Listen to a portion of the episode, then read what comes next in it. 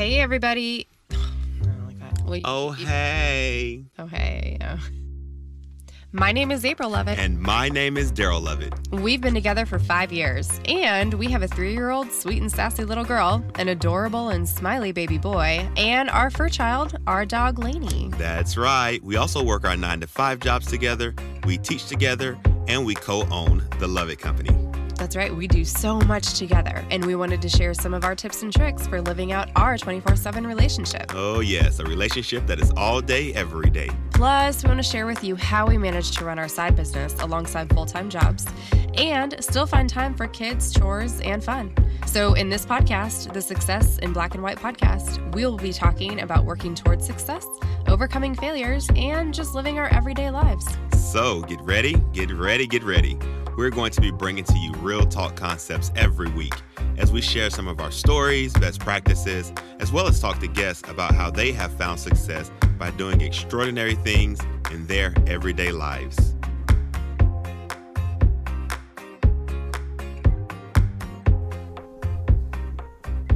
Hey, welcome back to another episode of Success in Black and White, the podcast. Welcome back. We are here doing another episode for you. Yes, I'm excited about this one. Um, this is part of our School of Leadership series, part two. Last week, we talked about the types of leaders and Right. really got you thinking about what type of leader are you. And now that we went through that, we're going to be going into another couple episodes about leading down, leading across, and leading up, and how to do those effectively. Right, right. Um, I'm super excited about this topic, mainly because, I mean, I've been there. I've been a leader that's leading down. I still am. I'm still a leader leading down, leading across, and leading up. But um, this man sitting next to me is very good at all of these things. And I really, truly value the perspective and the philosophies that he brings to this topic, just because you have a lot of experience in a lot of different areas of your life in doing this. wow, I'm glad you value it. I feel like a lot of people do. yeah, I, Yeah. I agree. Um, but first, we can get into some life updates. All right, what you got? Uh, so I've got two. The first one is D Man. If you guys are following along with us, Yeah. D Man, aka Devon, aka Vaughn, aka our now 11 month old, Yes. has eight teeth. Eight. Eight Eight. at 11 months. Yeah. Adriana, who's our four, almost four year old, had two teeth when she when turned she was one. one. yeah, she had two. so I'm like, this child, we knew early on that he just wanted to eat. He just like, want to eat. That's it. My man ready to grub. Yes. He, is ready it's to crazy. grub. I've never seen a child like this. Like he weaned really early, like three, four months. He Yeah, he was eating like, table food. Yeah, he started eating table food like Yeah. six months. He was just he wanted he loved to eat. He loved his food, Yeah. And he is a big boy. He is he is a big boy. I feel like we're gonna have a very big grocery bill with him. Oh my goodness. Yeah. Hey, got to feed the kids. That's right. So that's one. And then the second is that we get to record this episode because we are on a day date. Yeah, we are. and we're recording an episode on a day date. I know. But otherwise, we'd be recording at like 11 p.m. tonight, which I prefer to record during the day. Not all the time. Mm, yeah, not all the time, Yeah. but sometimes lately. Uh, so we get to record during the day, but we also get to go to lunch together. We don't have the kids. We get to, um, we're going to catch a movie, which we haven't done in like four years. So I'm excited for She's today. She's very excited. I'm excited for today, but um the agenda would have been different for me, but you know what? what would you have done?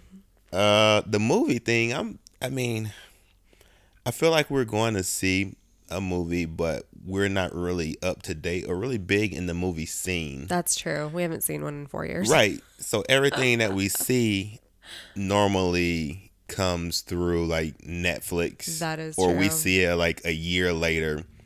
But now we're going to see a movie like as it's released. I feel like it's going to throw off our whole regimen of how we've watched movies for the past four years now. That's true. so, Very true. um, but you know what? I'm glad that you wanted to do this and that we set aside some time to do this and that's what you wanted to do i'm game because what i wanted to do i could do anytime which is stuff around the house Yeah. because i never get time to do that I know. anymore because on the weekends like you do your thing and then i'm with the kids or vice versa Yeah.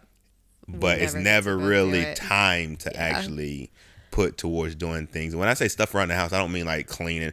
Like I'm a man. Like I want to get out there and like do some stuff in the yard or move some stuff or build something or do something. Cause for me, that's kind of like what does it for me. And I just haven't had a chance to do that in a very long time. That's true. So, Yeah. Maybe the, well, we do have some stuff this weekend, but maybe part of this weekend. girl, please, that weekend I already booked. All the way. You talking about some stuff? I looked at our shared calendar and uh our weekend is booked. You might have a little time Saturday morning. Please, I a little. Time. Oh, no, wait, we gotta go See, shopping. I know exactly, exactly. Never mind. Sorry, dear. No, it's all good though. Um, so we'll get to go on our date and do our little movie and stuff, and kind of be up to date with one movie, and then One. and then go from there. But I am excited. I don't want the people to feel like I'm not excited. It's just very, very, very rare or seldom that we have time Yep. to do Anything. anything Yep. I agree. So in my mind, I was like, oh man, like there's some stuff I want to go out there and mess around with the hot tub and move some furniture around and do some stuff. But I definitely am going to enjoy this time at the movies and whatever else you have on the schedule for today. It'll be fun to oh spend yeah, time together. definitely. Um. So, what life updates do you have? Um, well, obviously the one about uh, little dude turning 11 months. That's that's really big. He is so active, He's so busy. so busy. I'm staring at a toy box that he dumped over this morning. Yeah, And he he was just playing in the so toys active before and school. so busy. But I love it because that's what kid kids are supposed to do. Yeah. Um, so I think Anna is like starting to phase out of that like little brother thing because now he invades all of her toys, all of her space, everything, and she's like, "But that's mine." Yeah. you know, because we've kind of identified different toys for her and for him because they need that separation. Um, but also encouraging and, and, and instilling in her the importance of sharing. Yeah. Um, but at the same time, when she goes in her room and sets up her figurines on her dollhouse and stuff, and he makes his way in there and knocks them all down, she's like, "Get out of my room already!" I'm just like, "Oh man!" And just a couple of months ago, before he started moving, she was all hugged up Yeah. baby this, baby that, kisses and hugs, and now she's like, "Get out, put that down, give me that back, stop, don't knock that over." I'm like, "Oh my gosh!" It starts with him at 11 months, uh, but uh, no, it's all good. I Um, mean, we kind of say it to him too. Like, don't chew that cord. Yeah, don't chew Get out of that. that box. Yeah. Stop eating the dog food. yeah, that boy is, is something else. He's everywhere, man. Yeah. Uh, another update. I don't know if people follow me on social media. Um, I put up a post about the weight that I've lost. My clothes are so baggy on me now, and I really don't like to wear baggy clothes. I'm not into that anymore. Maybe like in the 90s, you could have caught me in some baggy jeans and a baggy shirt. But um, yeah, my clothes are so baggy. Uh, for Yeah. those who don't know, we kind of made a lifestyle change, and in that, um, with some of the normal routines that I had going on of working out and exercising, and then we changed our eating habits and stuff. I lost a lot of weight, like 30 pounds, like 30 plus pounds of weight. So now all of my clothes are like baggy and like falling off of me. So now I feel like weird when I'm wearing my clothes that I have in my wardrobe and, and, and going to work and stuff and my pants won't stay up on my waist and I'm ha- I have the six uh, hole in the belt loop plugged in. I'm just like, oh my gosh. We might need to get you some more. But at the same time, I don't want to go spend all the money on a I whole new wardrobe because the type of clothes that I buy, like it's already hard for me to find clothes that fit me Yeah. based on my body build. So it costs a little bit more for me to get clothes that fit me. And now I have to go out and spend that much more money. So I'm gonna try to find a seamstress local here Oh, that's a good idea. and see if they can and tidy up on some of my pants and stuff Yeah, that's a good idea. because my pants that I get, eh, I mean, not to like throw numbers out there or, or make anybody feel indifferent about how much they spend on their clothes, but my pants are like 80 and 90 bucks yeah. a pair. And for me to go out and have to buy more of those pants that's because those would fit me, those are what feel good, those have been what has lasted the time. I'm like, man, I can't even go get like six or seven new pair of, of pants because I'm gonna spend almost half half half thousand dollars, like six hundred bucks. I'm like, no. Oh god. So I'm gonna try to find a local seamstress. That's a Um, good idea. yeah. So that's my life update. I would say like I'm you struggling. look good. Yeah. You look really good. I know some of the weight you probably needed to lose. I feel like looking at you, like you're probably at your happy body weight. Yeah, now? definitely, definitely. Um, so now I'm still working, you know, on them them abs. yeah. I'm serious about them abs. You go back a couple episodes and you'll find out how serious I am. Yeah. All appreciate 2020, y'all gonna be surprised. So I'm, I'm still trying to get them abs there. Yes. But I lost a lot of the the the excess like fat and weight. So And if you have, if this is your first episode, we are we switched from a pretty standard American diet to the Whole Foods plant based diet. yeah, Um, we're really just eating a lot of plants, Yeah. um, which is. But set, many doctors have said, cardiologists, gastroenterologists, um, a lot of doctors have said that that is the optimal diet for health. Right, And right. I think we're finding that out in a variety Definitely. of things. I really wish we didn't do this. And now, after listening to so many doctors, I wish we would have done blood panels before. And oh, now- to been a, been able to compare the difference. yeah, Yeah. cholesterol and um, blood Well- sugar and blood pressure, and we just didn't do that. Well, when I go in for my um my annual checkup, oh yeah, you'll have your comparisons. yeah, I'm I'll be able to pull that because my doctor every year they do that and um Yeah, that's right. Tell me the difference and he's like, oh, you gained some weight. Oh, your blood sugar is going up. Oh, you've done this. So I think when they run those tests, they'll can't be wait to see what. yeah, he'll be able to tell me Yeah. what everything is. So Yeah, we'll find that out in uh, like the next two months, I think. Yeah, cool. That'll be good. We'll have to update people on that. All right, well, let's jump into our episode topic. Um, the basically this the School of Leadership series that we're getting into is really just this is what we're passionate about. This is what our company is based off of is Right. leadership. Right. Um, it's the class that we teach. It's what we do in our everyday lives Right. um, is is all leadership, and so we really wanted to dive into this on a couple different levels. This will probably not be the only leadership episodes that we do, Right. um, but we were excited to talk about leading down, leading across, and leading up because it's so important, no matter what organization you're in, to have all of those skills. Yeah. So, um, and this series is really we um, took resources from John Maxwell, who we use often for class, and we Yeah. use just in the principles that we apply within our company, um, the Lovett Co. And so John Maxwell wrote the 360 degree leader, where he really dives into leading down, leading across, and leading up. And so we're going to use a lot of the principles that he talks about and just apply them to our own lives and talk about examples from our own lives Right. um, where those principles match up. Um, so again, just make sure that you go back and listen to our previous episode of what type of leader are you, so you can have that framework and establish that for yourself, and that way you can kind of put yourself into this. How do you lead down, which is what we're talking about today, is Right. leading down. So leading the people underneath you. Right. I hate that language, like down and underneath. So, but I like the concept and the Yeah. principles. Um, and it's definitely like kind of like a positional thing. Definitely. Um, definitely a positional thing if you want to think of it that way. Um, so I just want to make sure I, I clarify that and put that out there because Leading down, I think, too, is the one that is much more positionally based Right. than leading across or leading up. right, And you can kind of see that in his book is that, you know, he does talk about, and positional leadership is super important. it is. Um, and it's important to recognize that it's important because you may get somebody in positional leadership that really maybe is not qualified to be that leader, True. but they're still going to be the leader of the organization. And so that's where leading across and leading up is really going to come into play. Right. But if you're the leader and you're leading down in your positional leadership, then I think these principles are going to be super important for you to cling to. I absolutely agree 100%.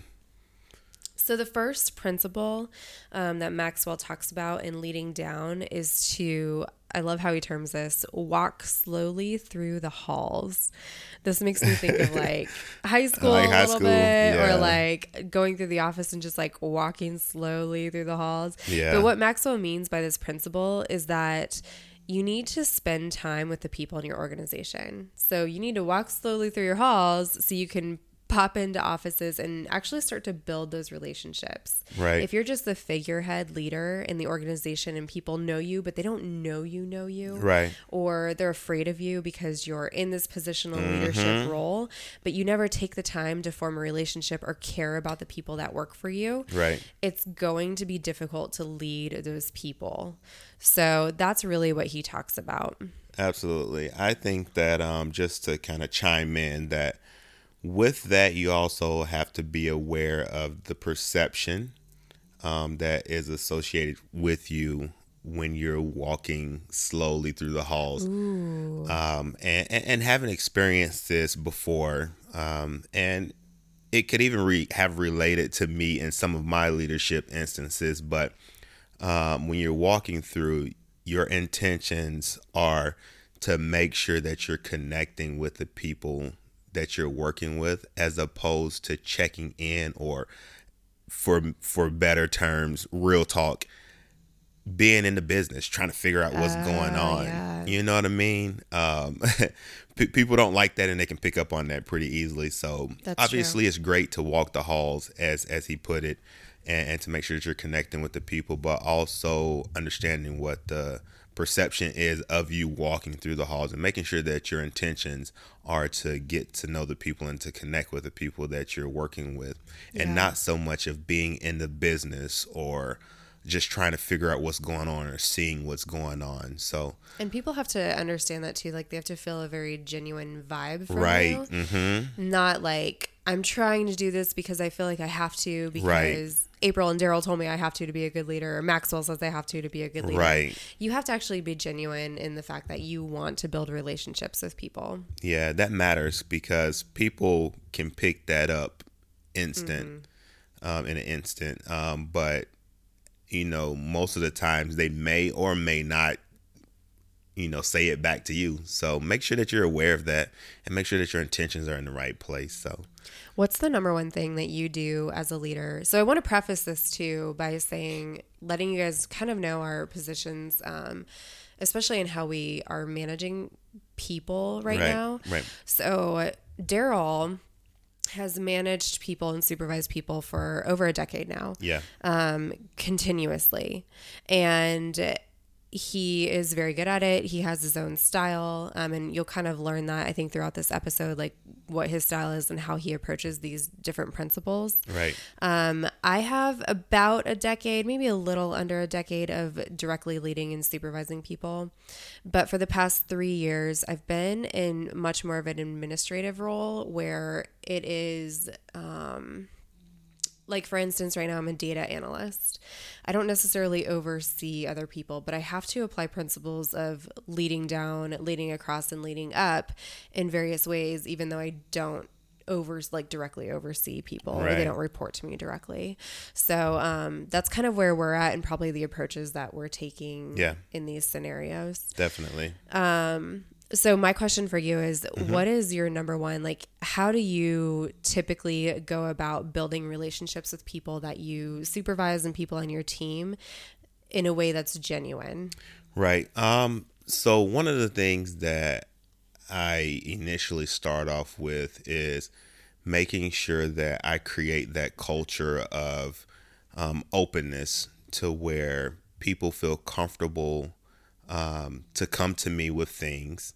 Um, also knowing that if I come to you with something, it's going to be the truth. Um, and obviously, through time, you'll understand and figure out what certain people need and how they need to be communicated with. Um, but making sure that like that openness is there.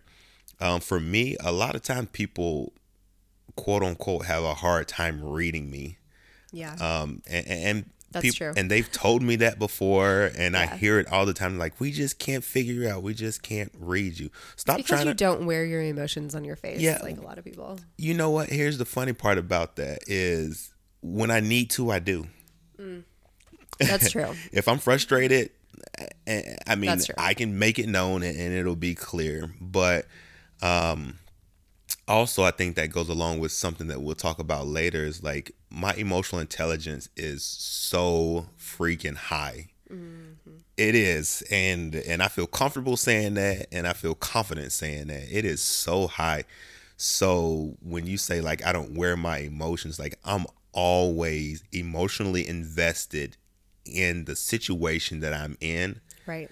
to where it's naturally being exhibited or in my response so that people don't see it or they may not recognize it but you best to believe that I am aware and I'm going to do whatever is necessary to make sure that that situation, that circumstance, or in that moment, things are in order and they are going to help everyone be as effective as they can be and to help everyone in that situation be as successful as possible. Mm. So when people try to read me or try to figure me out, I'm like, don't worry about trying to read me and figure me out. Like, know that no matter what situation, what circumstance we're in, I'm doing everything that I can. And you may not know it, but I'm doing everything that I can to put us in a position to be successful and to be efficient and effective. Yeah. Yeah. So Because you run behind the scenes. I- like your what did we say your strength was? I'm trying to remember your you're basically like putting everything together. Yeah. Um, so th- that's kind of how it works. But to answer your question though, like just making sure that like that openness is there, like people feel welcoming and inviting to come talk to me, but also knowing that when I talk to them, it's not anything like that's derogatory. I'm not attacking them. I'm pretty straightforward. Um, obviously, over time, understanding and knowing how to communicate those things. Um, so that's the very first thing because if you don't present that, people are going to shut you down and you've eliminated the opportunity for anything else following that. Right. Um, so that's the very first thing to, to answer your question that I, that I do. Okay. So for me, building relationships is the most important thing that I do in my work space and Yeah. work life. Um, and that's because my strengths, when you look at my strengths, I am a relationship builder. Yeah. Um, that's true. That is true. And so for me, I have to figure out the best way to do that with people. But, and it, it's different for different people. Right. But what I found is that just figure like finding out more about people's lives. Yeah. Like non work lives. I mean, definitely work lives and like what goals do you have and stuff, but also non work lives. Like, I want to know more about you and not just not just for job purposes, Right, but just so we can build that relationship. Yeah. So like if somebody I love one of my current um, supervisors right now. I love it because she's very, very busy. Um, and she, I mean, rightfully so. She's, she's in a position of a lot of power in the organization we work in. Um, but I love it because she will meet when she needs to. But anytime we have a one on one scheduled, she's like, do we need to have this or can we just go to lunch? and I'm like, uh, either sometimes I'll be like, no, we probably need to have this meeting because we need to talk about this and this. And sometimes I'm like, no, let's just go to lunch. Like I have nothing on my agenda. And I love that because the position she's in, she doesn't have to do that, but she clearly wants to build the relationship, and that's Right. important to her. It's the same for me. Like, I would rather go to lunch or go get coffee with somebody, even if we're talking about work, than sit in an office and look at each other, unless we have to get stuff done. And I know it's going to take, you know, being in the office to do that. But for me, that's how I like to build relationships is to find out more about people outside of their comfort zone at work. Yeah. So it's funny that you said that, and everything that you said is so true. And you and I are both so different. Yeah. Because you do that initially, and, and I don't know what it is, and it could be the tone. It could be because I'm a big black guy and Yeah. my presence is real big. Like I don't know what it is, but you make it easier or it's just your presence or your vibe for people to want to do that initially from the get go. Like I don't feel like you ever go into a situation and people are like, "Dang, I need to like try to read her, try to figure her out." That's true. Like I've seen you walk into spaces and rooms and people just navigate toward you, and then it's just like all out friend fest. And I could true. still be right there, and people can kind of be across the room, and like I can see the eyes squint and the head kind of go up, and they're like, "Who is this guy? Like, what's going on?" you know. So, uh, so definitely depending on you know who you are, your personality, and what your um, gifts, your skill sets, and your leadership style is, you can make those adjustments Yeah. to how you um, connect with people. And for you, you can do that out the gate. And like for me, I have to make sure that people are aware and know that that Yeah. openness is there between us. You have an extra step to I do. ensure that people don't find you threatening. Right. Because I, I, mean, I don't know what it is, but that's kind of the initial thing. I mean, I think part of it is the fact that you are a you your presence is dominating. My presence your physical presence is, is, dominating. Um, but and I wouldn't say I don't know that to me that's the number one thing Right. because when you speak, you don't speak just off the cuff. No. Like I will, I'll come in and I'll like talk about whatever with anybody. And everybody laughs and they Yeah. giggle with you. And like I said, I don't know if it's my tone. No, but you're very you take a very Strategic process- and very yeah, process- very strategic, strategic approach process. to what you're going to talk about. definitely. and you think about it, Yeah. and it takes a while, and that's just like that's we're very very different in that way, but we complement each other. In That way. Definitely. But you know, and, and I don't want to say this to be like negative towards you. I feel like you can say something and people may take it and they may laugh or agree or, or join it. But I feel like if I say something, everyone stops and they Everyone pays listen. attention. So that's why I have to be that way Yep. because when I speak, people listen. Yes, they do. and and and I'm aware of that. Like I said, my emotional intelligence is so high, and I can see the whole room just kind of like, okay, Everybody this dude, like this dude is Yeah. talking. He's saying something. Like I don't know what he's saying, but I want to Yeah. hear and see if it's worthwhile me listening to. When we used to work together, it would be so fun to figure that out in staff meetings. oh my god! because our dynamics were very different. So I would speak up, and I mean, I think that people would listen. Yeah. Usually, I could engage them if I said something like kind of funny.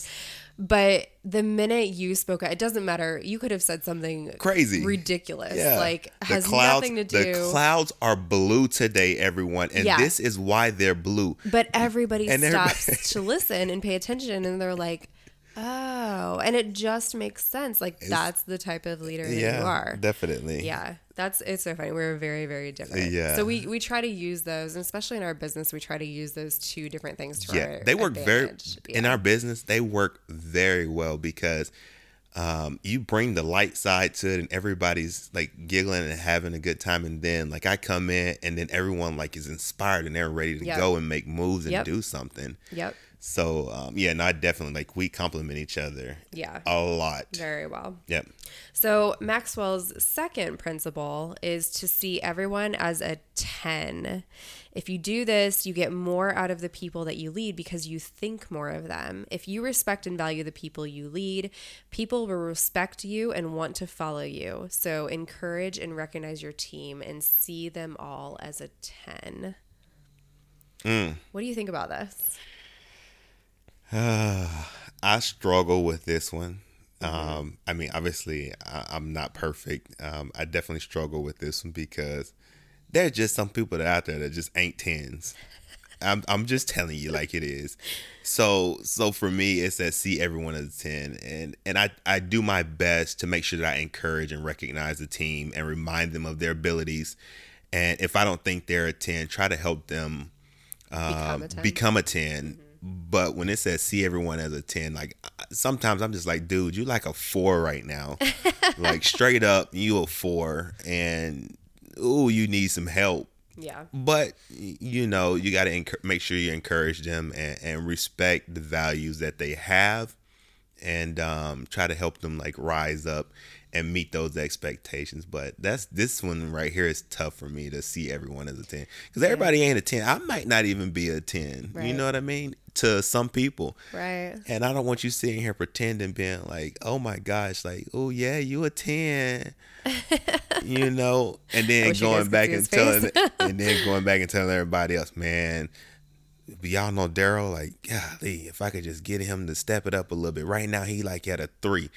Like oof, it's tough. if, if if you don't get what I'm saying, this one I struggle with. Yeah. So that's I really struggled with this one too, and I still I continue to struggle with it. I think for the same reason that I get what he's saying is that you see everybody's potential even Right. if they're not at Right. their highest potential. Mm-hmm. But it can be hard to do. It's harder to do also when you have a larger team that reports to you. Definitely. For you, in your position now, you have an extremely large team Yeah. that reports to you. So you I want to say you're over 300 now. yeah. Okay. So that is very difficult. Like and and obviously you're going to know the people that are closer to you positionally like you have assistant directors and and coordinators and stuff reporting to you. So Right. maybe some of the like student staff um that report to you, you're not going to know as well. Some you may because they're going to step up and they're going to shine. Right. And so then if you have a really large team like that, how how would you go about viewing everybody as, As a, a 10? 10? Mhm. Yeah. I guess, I guess, and th- and this is just Daryl talking to everybody. This isn't um, Maxwell. Um, I, I guess, like you can say, I see a ten in there somewhere, but we at a four right now, so let's get to that ten. Yeah. I guess that could be an approach to take. I don't know. I think that's, that's- just, yeah. This is Daryl. It's like- a hard it's hard because Yeah. I don't do it well either. But I think it kind of leads actually really brilliantly into the next principle he Okay, has, which what is that?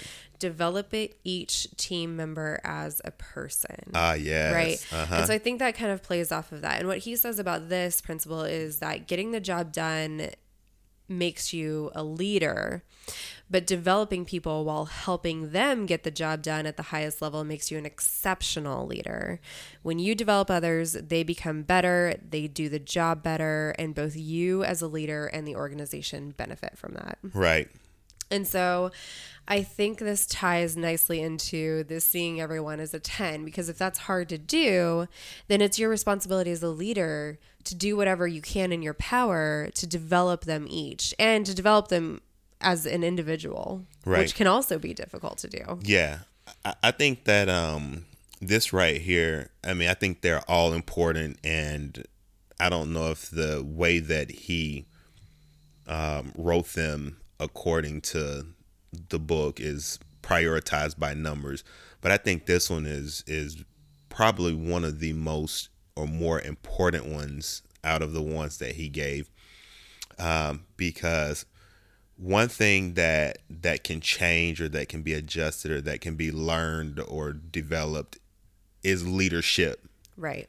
So you can do that over time, but a person like you're talking about characteristics, you're talking about traits, you're talking Yeah. about um, styles and different things associated with that person Right. that is going to be a little bit more challenging and daunting. I'm going to use that word to to try to change. Right. Um, you know, like me and you, we say like teaching an old dog new tricks. Like we use that phrase sometimes. Right. But when you're talking about developing that person, like it takes so much when you're working with the person and you take the leadership component out because I feel like the leadership components you can give them things to read, you can give them opportunities to develop, you can give them resources to develop, you can send them to conferences, you can send them to workshops, you can do training, seminars and develop that leadership piece, but developing a person and helping them understand and um, receive and accept what you're trying to offer to them as a person right. Like it's tough Well, and can we just talk about too? This was so in my previous role when we did work closely together in the same department. Um, I was in charge of uh, the professional development right of the staff and you know and student development stuff. So basically, like developing the person. right Um, and one of the things that we talked about frequently, which was myself and the committee, was how do we best do this when somebody may be not open to feedback or to constructive criticism? Right. And so, how do you, like, how do we train people to be better open to that feedback to get better? Right. Um, m- my approach um, is one making sure that you know going back to the to the first principle is making sure that you connect with that person and they understand. And like i said the first thing that i do is create that like that kind of openness making sure that they understand that one if it is positional that you do have a responsibility and obligation in your position. So making sure that that's clear making sure that that's understood. If it's not positional making sure that they understand that your interest or your best interest is what they have in mind mm-hmm. and that's what they want. And there are going to be times that there are going to be things that they may not agree with you may not agree with but making sure they understand that hey this isn't a personal attack on you. Like i want you to be successful just as bad as i want to be successful. So i'm going to do everything that i would do for me for you. Right. And if that's telling you this or at least giving you insight on this all I ask is that you be open uh, and you yeah. just accept it and you listen to what I'm sharing. And whatever time it takes for you to process that, I'm on board with. Just communicate with me throughout that time frame so that I can know where we stand and I can know that when we're in a place to move forward. Ooh, okay. Um, because a lot of times people tell you things and, and they expect you to process in their time line and expect you to be ready to move forward according to their timeline. And there are going to be some times we're going to have to expedite that and say, hey, I need to know this, or you need to get on board, or you need to think about this at a quicker pace because our deadline is Friday or our deadline right. is next week. Right. Um, but but when you're talking about developing the person, I don't think there's really a, a, a deadline or a time frame on that because it's based on that individual person. Um, so making sure that you know you take that approach i think is very is very important and that's how i do it and it has worked for me and i would probably say 90 plus percent of, of those instances that i've had to do that. Now there have been some times where the person just straight up was just like no. So then what do you do? And, and i've had that and, and that's when you have to make sure that you're communicating with them and you're letting them know, hey, I understand your your position and, and obviously I'm not challenging that, but I'm telling you straightforward that these are some of the things that we're looking at doing in the direction that we're looking at going. And obviously your stance is not aligning with that. So there are going to be some tough decisions that have to be made, but I'm just letting you know that we are moving forward with this and it may be without you. Mm. You ever fired somebody that couldn't get on yeah, board? And... I have. Mm. I'm not going to even front. Yes, I have. But usually those things, like, it happens over time. Um, and, and you kind of get to fill it out. But when I looked back at the times that I've had to to let people go because of that, it usually stems from like lack of information. Right um, and it really didn't have anything to do with them just 100% not being on board. But sometimes um, the information doesn't come as quickly as they want it to. And right. that's what they have a hard time with. And that's why i've had to fire some people. And then i've had people even quit on me yeah. because the information wasn't coming as fast as they would have liked it to there's also a very big difference too in like a small organization versus where we work which is an incredibly large organization right right there's a lot more bureaucracy yeah. in a very large organization where even positional leaders don't always have they can't get all the information in the most timely manner right in order for other employees below them to feel like they have all the information they need and that can be a tricky balance when you're a leader in that type of organization. definitely and, and just to to let people know like april she kind of gave me the like a shout out at the beginning but i've had an opportunity to be in leadership roles positionally and just a leader um, in many different capacities. And when you ask me, have I had a chance or not had a chance? I guess that's not what I want to say. But if I fired anybody, I've worked in different sectors. I've worked in private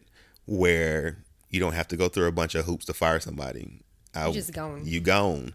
I've worked in non for profit sectors. I've worked in municipal sectors, um, and now you know in uh, my daytime job in in a university higher education setting. So, um, like you said, the information piece is, is very big, and and also to go along with what we're talking about when you're talking about developing people like the people that I supervise now is and that I oversee and that I lead now, the range is so big because you're talking about, like you said, I have student employees that also work up underneath my leadership.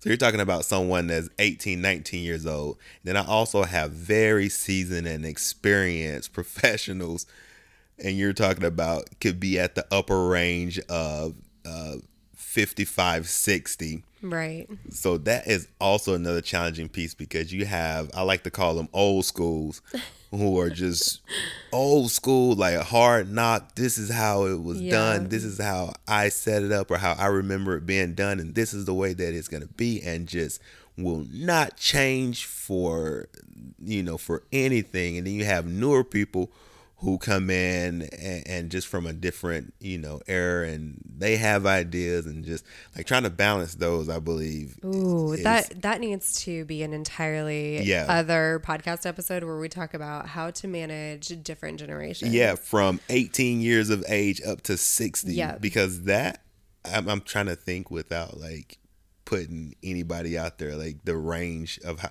i know i have college students but i know i have employees that are Like close to yeah. retirement yeah. close to retirement Right. so um that is whew, like you said that's a that's an episode in itself Yeah, I mean, we always know and we have those people in our organizations who are going to be maybe some of those that have been there for a while and they're going to say, well, this is the way that we've always done it. yeah Oh my goodness.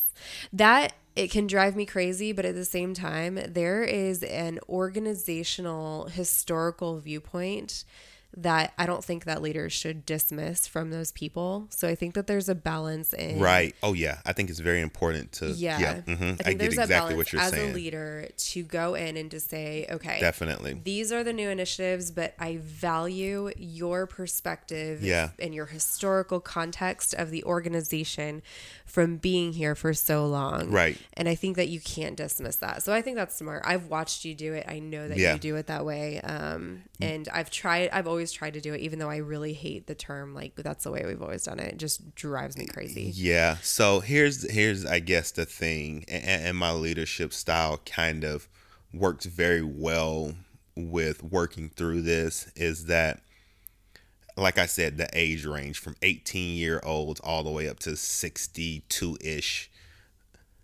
The 17 or 18 and 19 year olds, like they're ready to go. They ain't got time to be hearing the leaders say, "I value." Like they ready to go. They're ready to go. So Yeah. making sure that I don't um, limit them or prohibit them from feeling like they are invested and we're moving forward, but at the same time working with the other end of the spectrum to let them know that we value what they say and we're not trying to run them out and push them out. Yeah. Um, that's the big, biggest challenge, um, and, and it's fun for me. And I use the term fun because I get like for me it's challenging. Obviously, I'm I'm a challenge oriented type person, so I accept challenges.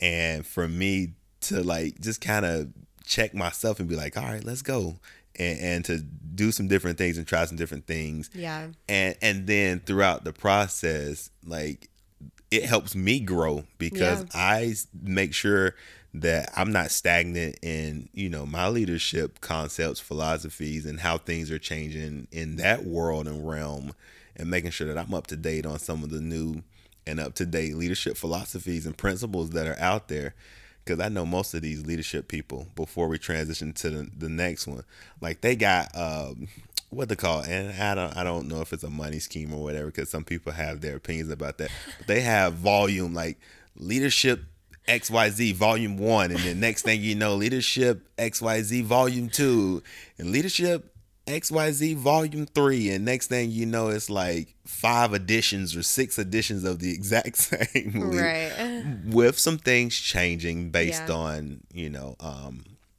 things that change over time. Generations. Generations. change. Yeah. How you lead people has to change. Definitely. Ooh, that could be an entire. Just, I'm. I really want to talk about that one in a whole new podcast All right, episode. cool. What's the next one? Yeah, but uh, but it is important to make sure that you're developing other people. Yes. Um, and Especially as individuals. as a Yeah. person, as individuals. That is very important. And that means you got to make the time for it too. yes, you do.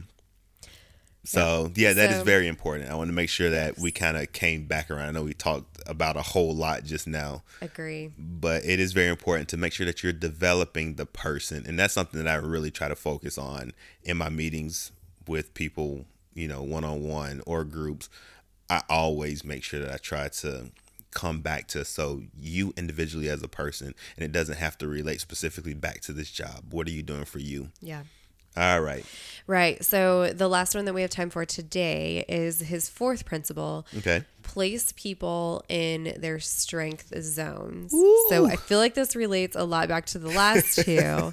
um, but what he says is successful people find their own strength zones. Successful leaders find the strength zones of the people they lead. Right. Finding the right person for the right job can be tough, but when you have the right person or the right people in the right places, you will see greater success in your business. Yes.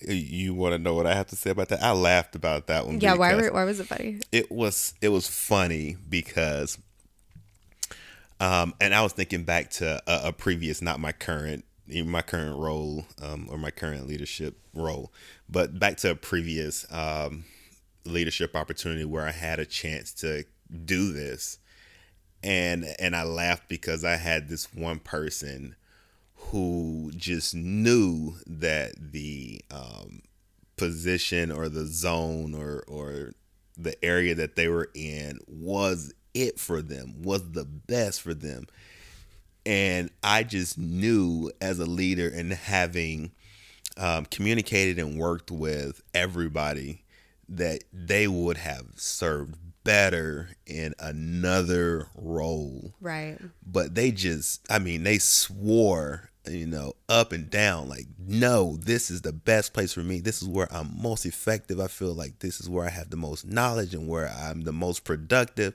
and i want to stay here. And i'm like you have no idea how bad you suck in this position. And you really would be good like over here and boy trying to convince and that's why i laughed because i was just kind of going through that and then Yeah. the conversation that i had with them but then what was so funny and when i really got tickled just now was after they finally agreed to give it a try they realized that i was right and oh my it they came back and told me they was like man like you're right i wish i would have listened to you ah. like earlier Yeah. but I had been doing what I was doing for so long. And then this is what they told me I didn't know that you were going to make some of the adjustments that you were planning to make, which therefore, you know, help me excel in this new area. I was like, that's what I was telling you the whole time with where we were going in the direction you would serve better over here, but you weren't listening because you were stuck on your current position. Uh, so that's why I was laughing because I, I had to do that before. That's interesting because I have had employees that they're terrible employees, Oh my goodness. but when you move them to a position that you you're like, listen, based on your personality and based on the way I've seen that you can work, Yes. I'm going to move you over here to give it a try, and then all of a sudden they're your best employees. They're your best employees. They're your best Yeah. employees. They just Uh-huh. needed that change of pace or scenery or whatever it was, Yeah. and then all of a sudden your worst become your best. Yeah. I, And I think that's amazing. I think that takes a strong leader Yeah. to recognize that because a lot of leaders would be like, this person is ineffective at their current job. Well, if you're not digging further to find the reason and Yeah. then to figure out where they're going to fit within the company, mm-hmm. that's actually a lot of time and money that you lose when you have to let a person go. You Right. have to hire somebody else. You have to retrain that person. Sometimes it's the best thing that needs to happen. But Yes. a lot of times you're wasting current resources that would have just they would have excelled in a different capacity right. right and so i think it takes a really strong leader who can look at that and not be stubborn and say you know what you're going to fit a lot better here Yeah. And I think that when you're talking about placing people in their strength zones.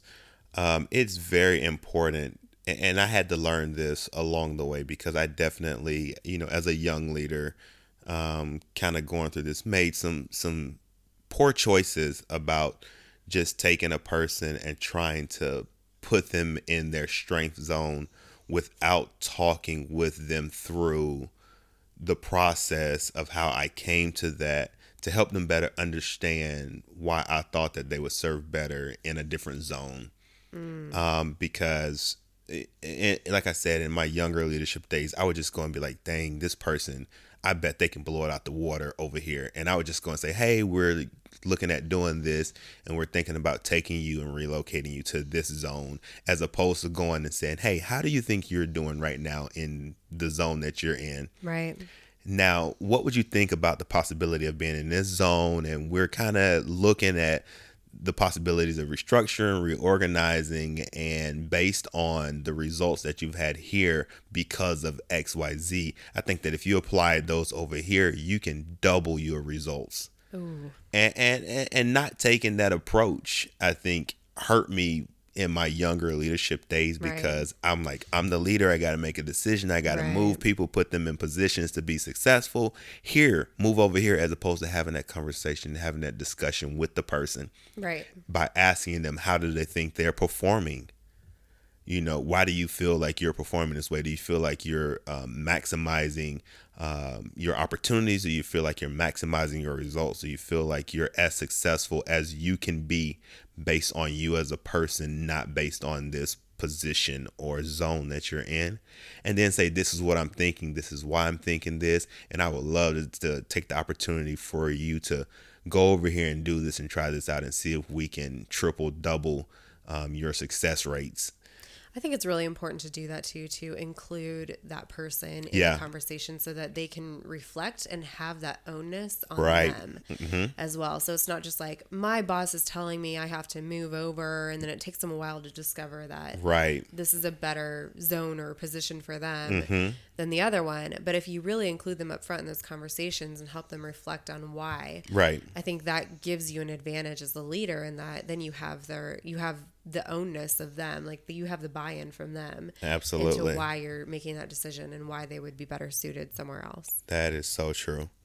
Yep. So I, I, I had to share that though because you know i've done it both ways and i have been more successful with right. doing it the second way that i explained as opposed to the first way of like you said just moving them and then they're they're having to figure out later yeah. That's time resources lost right yeah, there. Agree. Yep. So good.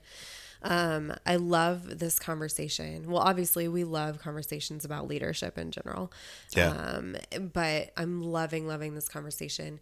We didn't want to make a super long episode, especially with these, because we feel that they're so important for right. people to listen to. We want to make sure that you have the time to listen to them. Yes. So we don't want to put an hour and a half episode out right now. Yeah. Um, what we're going to do is just stop at the fourth principle. We are going to come back and talk about um, principles five, six, and seven next week um, about leading down. And then we'll continue the series of leading across and leading up as well, because those are super important. And a lot of times they're harder to do than leading down. Right. Um, Definitely. so we're going to talk about those principles and, and, and how to best do those things.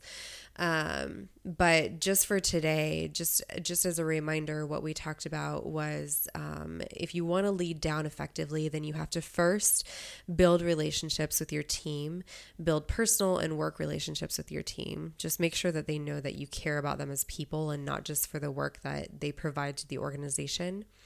The second is that you want to see everybody at their maximal potential. Even if they're not there, you have to figure out ways to develop that person to be to come into their maximal potential. Um, which leads into the next one, which is to develop each team member as an individual. And this can be really hard to do when you have a lot of people who report to you. But just getting to know that person and building the relationship, like Daryl said, will help you to better understand how you can develop them individually and to be their best to be the best person they can be.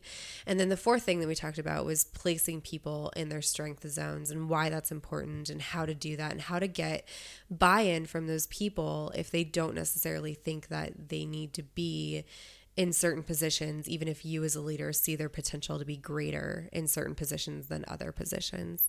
Um, so that is a recap of what we talked about today. Yep. Uh, let's definitely continue this conversation next week. I'm excited to do that. I Yeah. love this series. I love this topic. I love Daryl's expertise, um, especially in these topics. And so we're going to come back to you next week and talk more. That's right. Until next week, we are out. Bye. Bye. Hey, everybody. If you like today's episode, please subscribe to the Success in Black and White podcast. You'll get notified every time a new episode is posted, which is every Tuesday. If you loved this episode, help us spread the love. Rate and leave a review on our iTunes podcast episode. Also, share that you listen on social media and tag us on your posts. My social media handle is I am Daryl Lovett on all social media platforms. And mine is April Dawn Lovett on all social media platforms as well. Thanks for listening. Oh my gosh, you sound like Keith Sweat. Oh my goodness, really? yes. Ugh. Oh, Oh, did it record? yeah.